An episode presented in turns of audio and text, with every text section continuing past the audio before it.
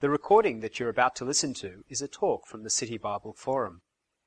We would appreciate you respecting our copyright by not making copies of this talk or altering the content in any way. We hope that you find the material beneficial. If you would like more information on the City Bible Forum, you can visit us on the web at citybibleforum.org.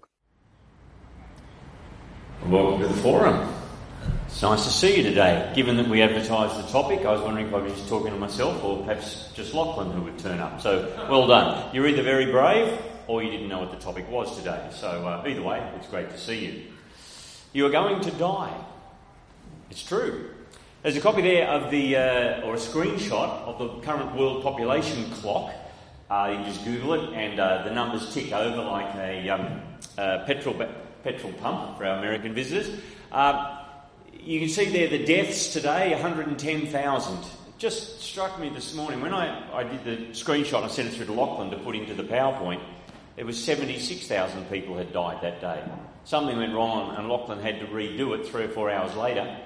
There was 36,000 more people had died that day, and it happens, and it's uh, it's a little scary, I think, when you think about it, because each of us are on our way there.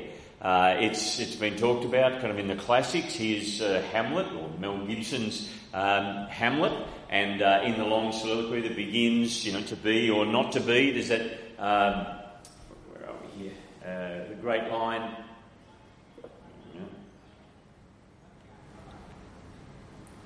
Now, why will that have stopped, guys?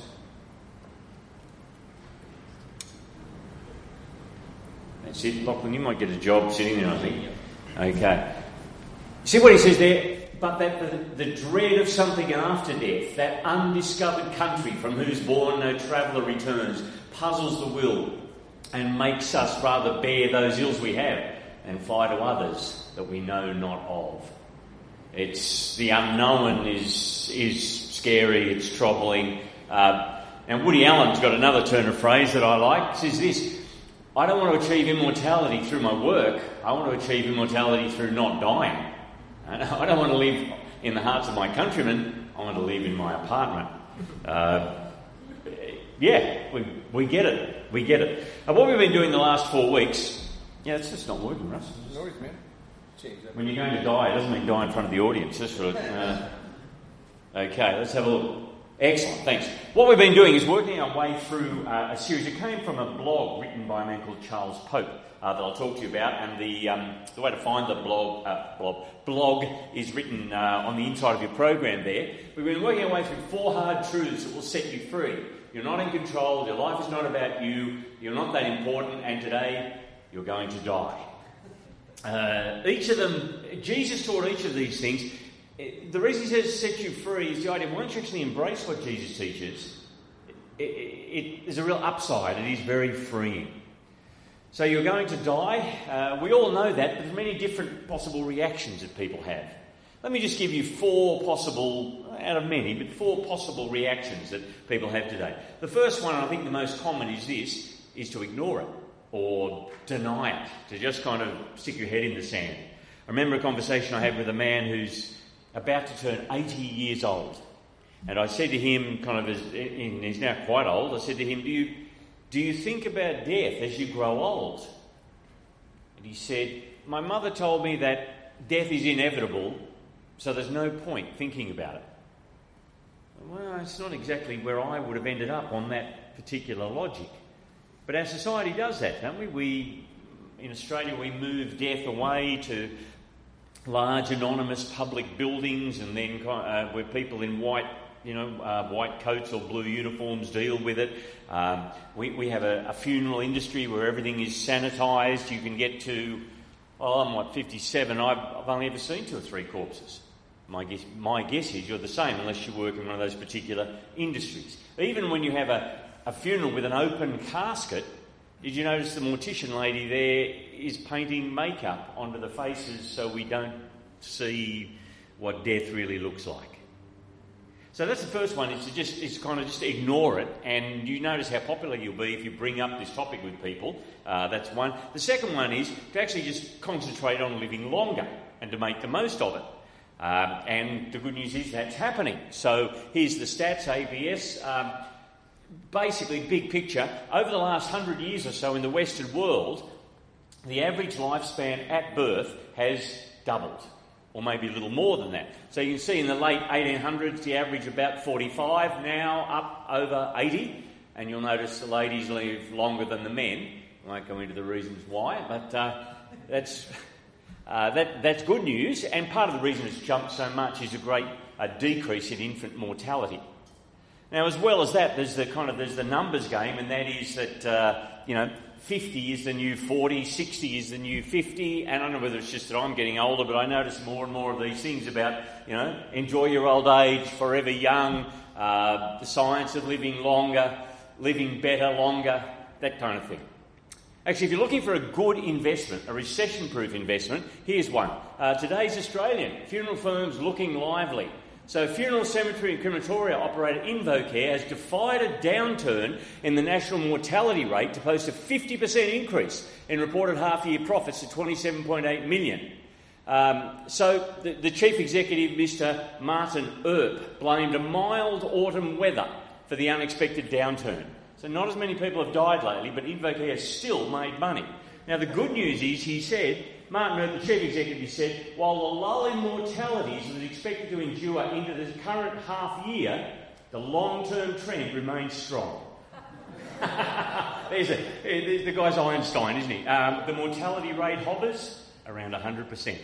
All right, so ignore it, make the most of long life. The other one is to find technology. Technology will save us. Okay, so uh, you can read the um, thing.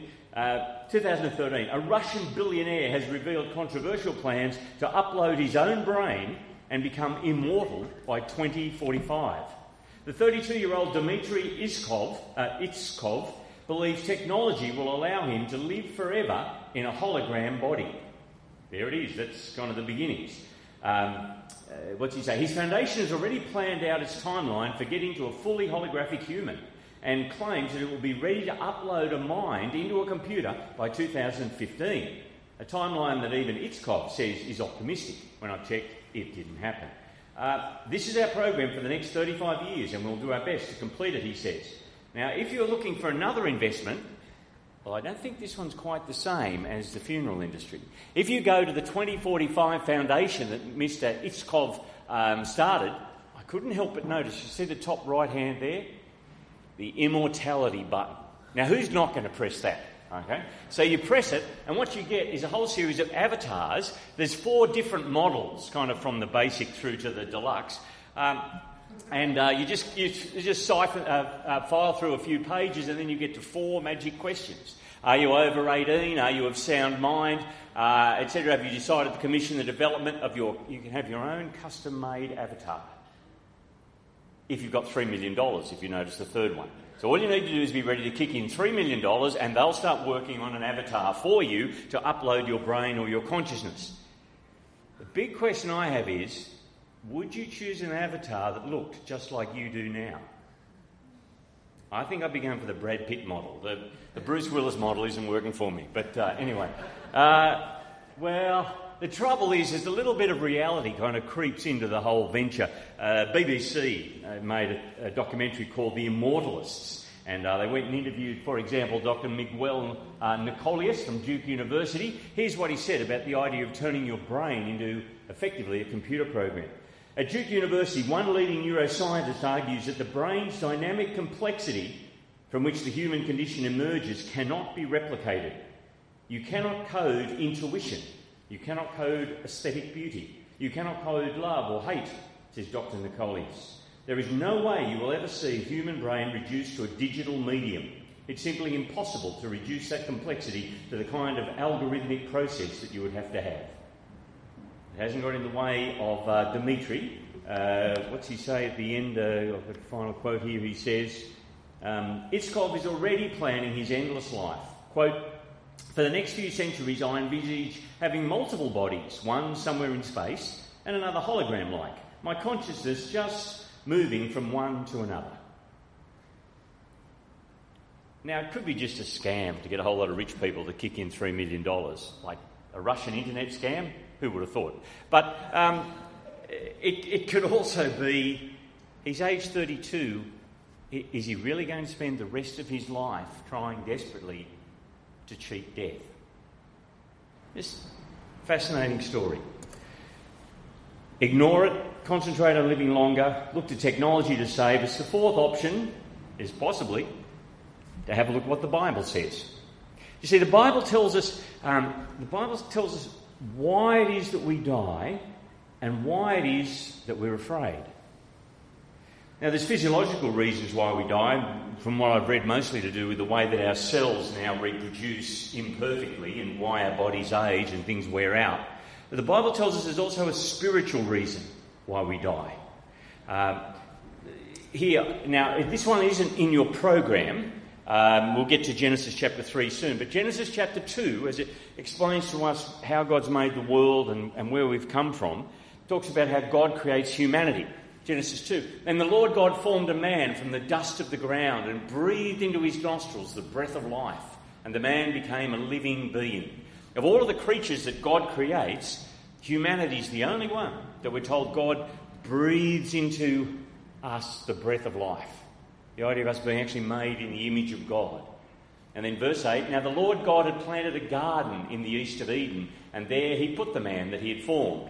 So God creates, gives life, puts him into the garden, and then we're told later, the Lord God took the man and put him in the Garden of Eden to work it and take care of it. See, just as an aside, work is actually a good thing. We, we're created to work, to do productive things. So God puts in there, verse 16, and the Lord God commanded the man, You are free to eat from any tree in the garden. So God, incredibly generous, a huge, beautiful thing. But, verse 17, but you must not eat from the tree of the knowledge of good and evil. When you eat from it, you will certainly die. I think the tree, the tree just stands for deciding about good and evil. The one who makes, if you like, it's symbolic of the fact that God makes the rules. So God gives a man huge freedom, and there's only one rule, and that rule is God makes the rules. And the tree's symbolic of that. Don't do that. Don't step out from under God's authority, because if you do, you will die. You will certainly die. Um, now, Genesis 2 ends with the man and the woman in, in a right relationship with God because they're under God's authority, they obey Him and trust Him. And then, in, because of that, they're in a right relationship with each other because they needn't fear each other because they trust God together. And they're in a right relationship with the creation as they, if you like, work the creation under God's authority. But unfortunately, it doesn't last long. By the time you get to Genesis 3, everything falls apart. Now, this is in your program if you want to follow it, or we can just read it off the screen. Here's what's wrong with the world. Here's what we, why we die. Genesis 3. Now, the serpent, and you see later, the serpent actually stands for the evil one, for Satan, for the one who aims to lead us astray. Now, the serpent was more crafty than any of the wild animals the Lord God had made. And he said to the woman, did God really say you must not eat from any tree in the garden? It's misquoting what God had said. The woman said to the serpent, We may eat fruit from the trees in the garden, but God did say, You must not eat from the tree that is in the middle of the garden, and you must not touch it, or you will die. It's not quite quoting exactly what God said, but she's got the general idea.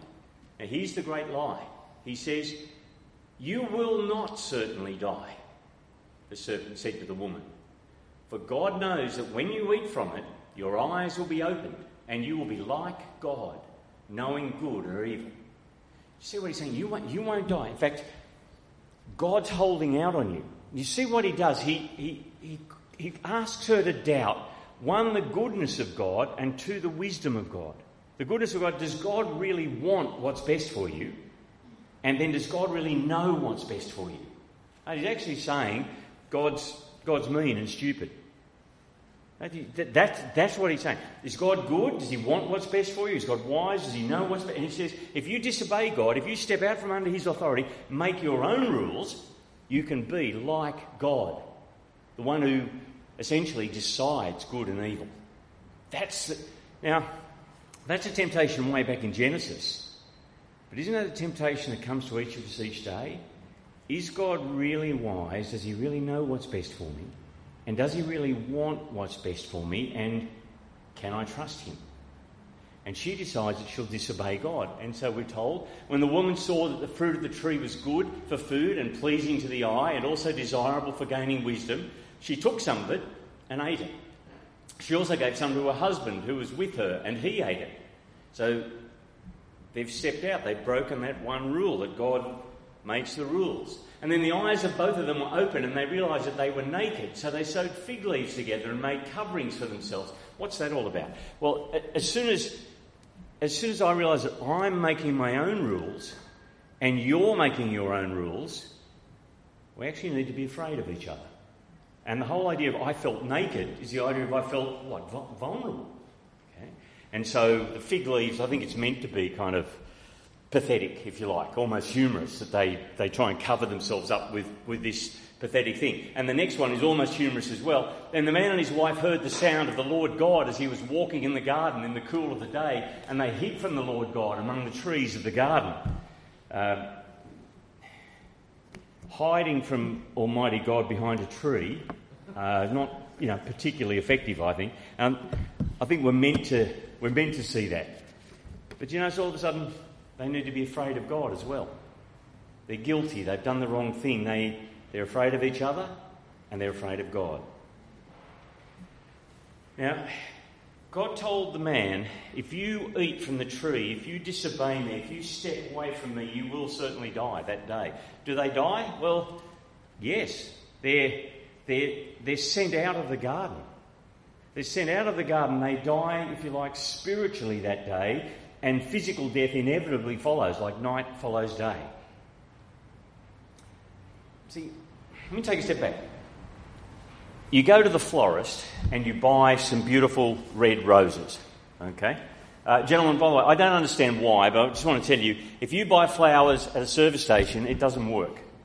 I don't know why. I, I, I don't know. But, like, she can tell. You bought these at a service station, didn't you? Um, uh, yeah, it's got to be a florist. Uh, I don't know. Okay. So you buy beautiful flowers from the forest and then take them home, and then within, what, a week, they're all dead.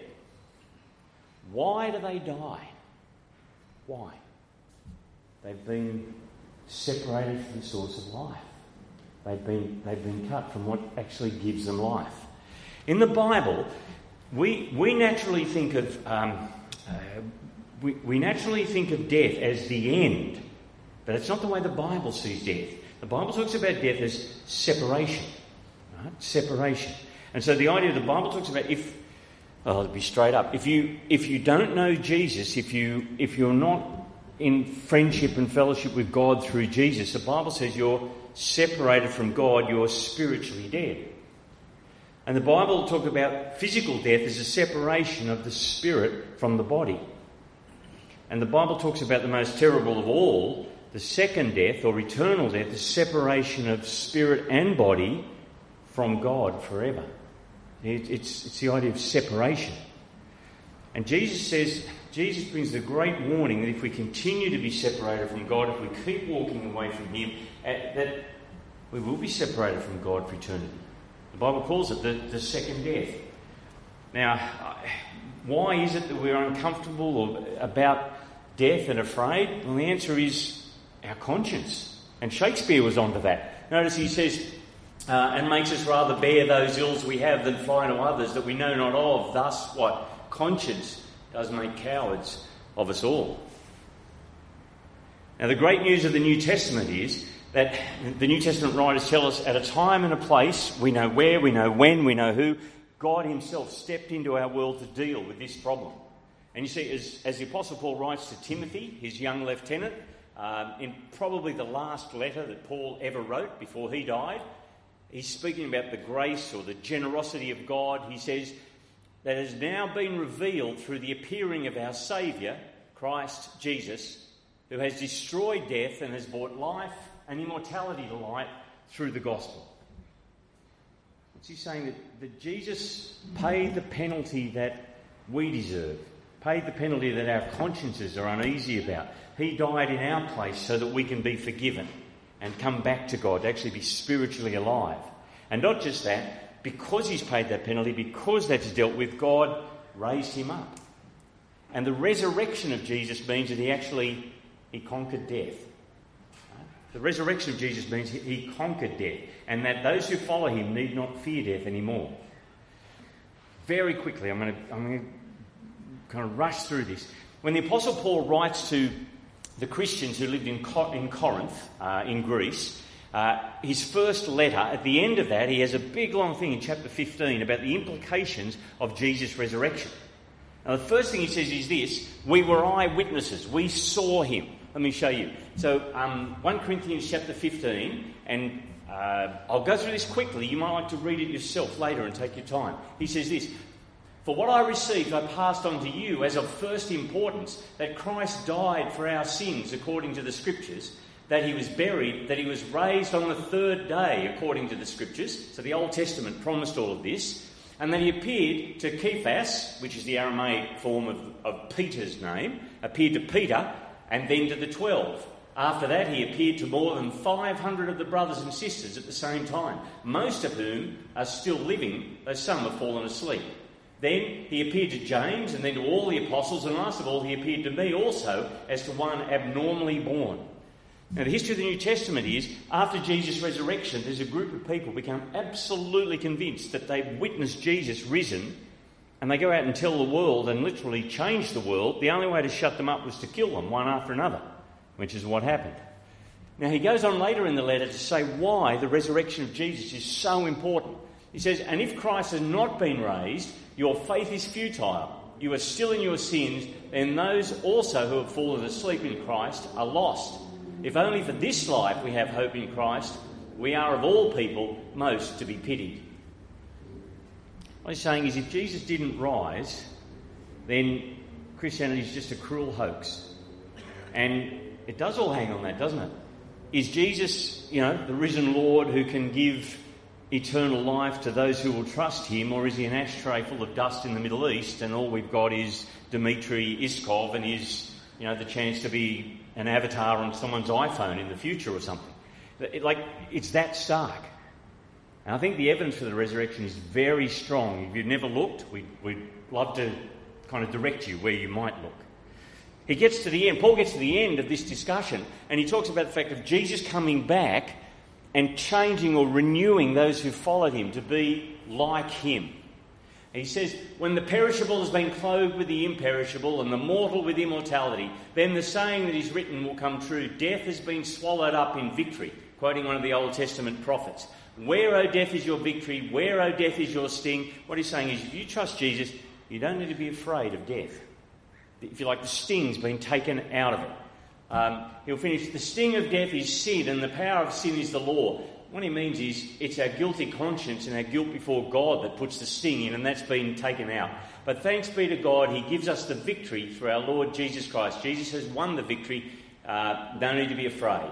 And the implication of that? Therefore, my dear brothers and sisters, stand firm. Let nothing move you. Always give yourselves fully to the work of the Lord, because you know that your labour in the Lord is not in vain. What's he mean? Well, once you understand there's no need to fear death and the promise of Jesus' return, it, it changes everything. So much so that my, you know, my, my time is gone. But if you, if, you, if you trust Jesus and you understand this, Death will always be sad and ugly, but the New Testament says don't grieve like those who have no hope. I got two people that I really care for who are, have got incurable diseases at the moment. They're both elderly, but they both trust Jesus, and it's, it's not the last word. Or, or just another one, um, like money and possessions and all. Uh, it's all just so temporary. And the answer, because I'm temporary. But you know what? Once you understand that, it means that you can enjoy it and be generous with it and enjoy the world instead of trying to own the world. It changes everything.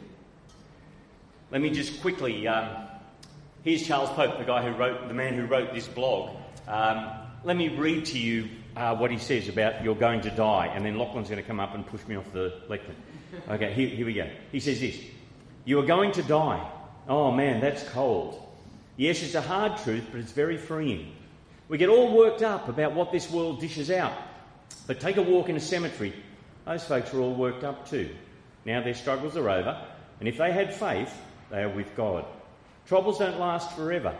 This truth also helps us to do the most important thing to get ready to meet God. So many people spend their lives clowning around and goofing off, yet our most urgent priority is to prepare to meet God.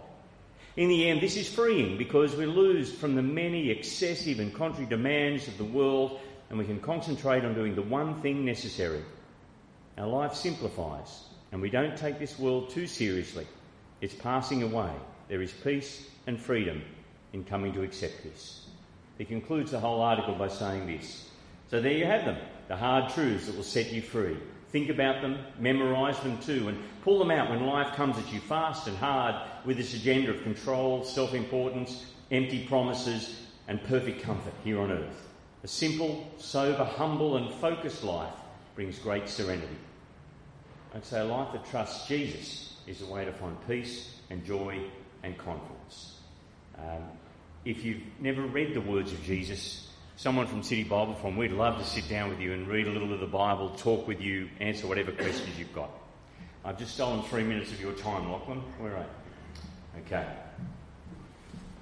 Thanks, Al. Uh, just out of curiosity, what was the difference between the, uh, the standard avatar and the deluxe one? Did you? Uh, I, I can't remember. One, one's a robot thing and one's a hologram thing. I, I don't know. I'm, gonna, I'm definitely going for the Brad Pitt model, though, if I, if I have a choice. Uh, do we have any questions from the floor? Sorry, so we've got a couple from the, uh, Okay. SMS line. Uh, Al, what if you're a follower of Jesus and still fear death? Yeah, what if you're a follower of Jesus and still fear death? Um, I think it's quite natural to, to fear death. The, the, the New Testament kind of says, like, expect that, and that's why the, the New Testament writers are so strong in their saying, it's okay, you don't need to. Um, i got to say, I'm not afraid of being dead, but I'm not particularly looking forward to the, the trip across, if you know what I mean. Right?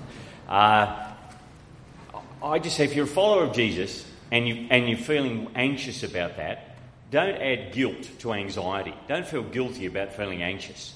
It, it's like so many things with following Jesus, and that is the more that you can embrace what he teaches, the more that you can learn to trust him and, if you like, have his worldview, the more you'll experience peace uh, and confidence in the way that you live. Okay, so I'd say rather than feeling guilty, just work at more and more trying to understand why he says what he hears and, and embrace the truth that he gives us.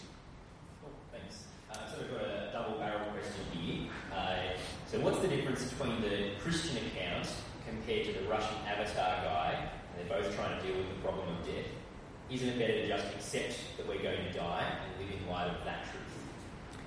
Um, isn't it better to just accept that we're going to die and to live in light? Well, it depends whether or not you want to include Jesus and the resurrection. In one sense, I've accepted that I'm going to die, right? but it's, it's which worldview do you bring? So I, I can understand if that if the Russian man has uh, the worldview of being an atheist, if, if he's, there's no supernatural, I can understand what it is that he's trying to do.